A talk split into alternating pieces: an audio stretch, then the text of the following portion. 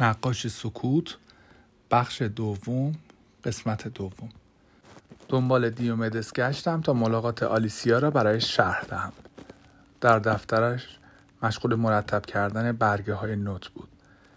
نگاه هم نکرد. خب چطور پیش رفت؟ در واقع اصلا پیش نرفت. نگاه معناداری کرد. گفتم اگه قرار باشه به جای برسه باید شرایط رو براش مهیا کنیم تا بتونه فکر کنه بتونه حس کنه. دقیقا همینه. منظور چیه اون وقت؟ وقتی به یه نفر اینقدر دارو خورونده بشه نمیشه کاریش کرد.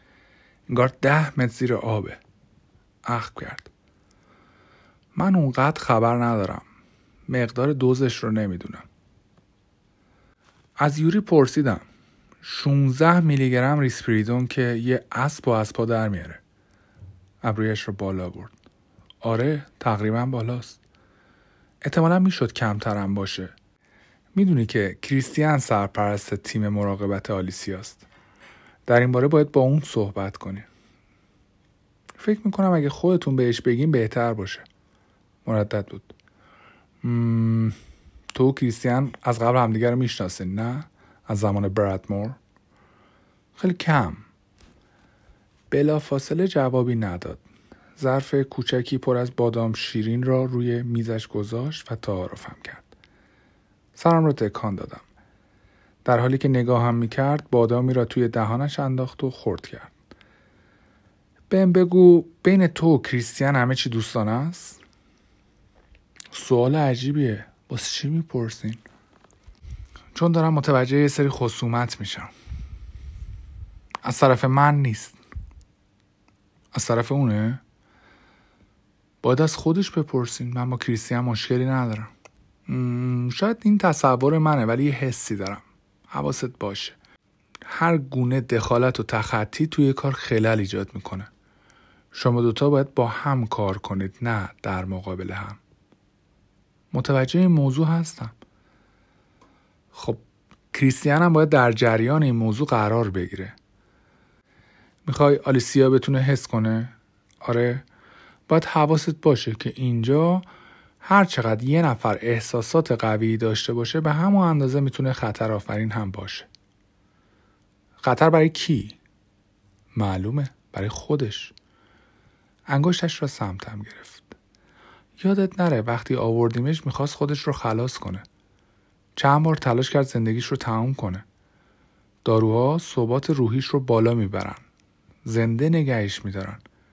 اگه دوزش رو بیاریم پایین احساساتش فوران می‌کنه و اون وقت نمی‌تونه از پسش بر بیاد. آماده پذیرفتن این ریسک هستی؟ لحن قاطعی داشت. با این حال گفتم می‌دونم ریسکه. ولی مطمئنم باید انجامش بدیم وگرنه هیچ وقت نمیشه کاریش کرد. شانه بالا انداخت. پس از طرف تو با کریستیان صحبت می‌کنم. ممنونم. ببینم چه جوابی میده. معمولا دکترها دوست ندارن کسی بهشون بگه دوز مریض رو پایین بیارن. درسته که نظر من نظر نهاییه ولی نمی‌خوام کار اینطوری پیش بره. بذار قضیه رو همینجوری باهاش در میون بذارم. بهت خبر میدم. بهتره وقتی باش حرف می‌زنین چیزی از من نگین. لبخند عجیبی زد. که اینطور. باش نمیگم. پاکت کوچکی از میزش بیرون کشید و جلدش را جدا کرد. سیگارها را طرف هم گرفت. سرم را تکان دادم. نمی‌کشی؟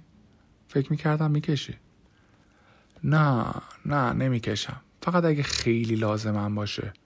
می‌خوام ترک کنم. خوبه؟ چقدر خوب؟ پنجره را باز کرد. شنیدی که میگن نمیشه هم روان پزشک باشی هم سیگار بکشی؟ چون اگه بکشی یعنی هنوز خودت به فنایی. خندید و سیگار را به لبش گذاشت. توی همچین جای هممون یه مقداری دیوونه هستیم. یه پلاک قبلا توی اتاقای اینجا نصب شده بود. برای اینکه اینجا کار کنی لازم نیست جنون داشته باشی. ولی اگه داشته باشی خیلی به دردت می‌خوره. دوباره بلند خندید. فندک را زیر سیگارش گرفت. پک زد. دود را بیرون داد.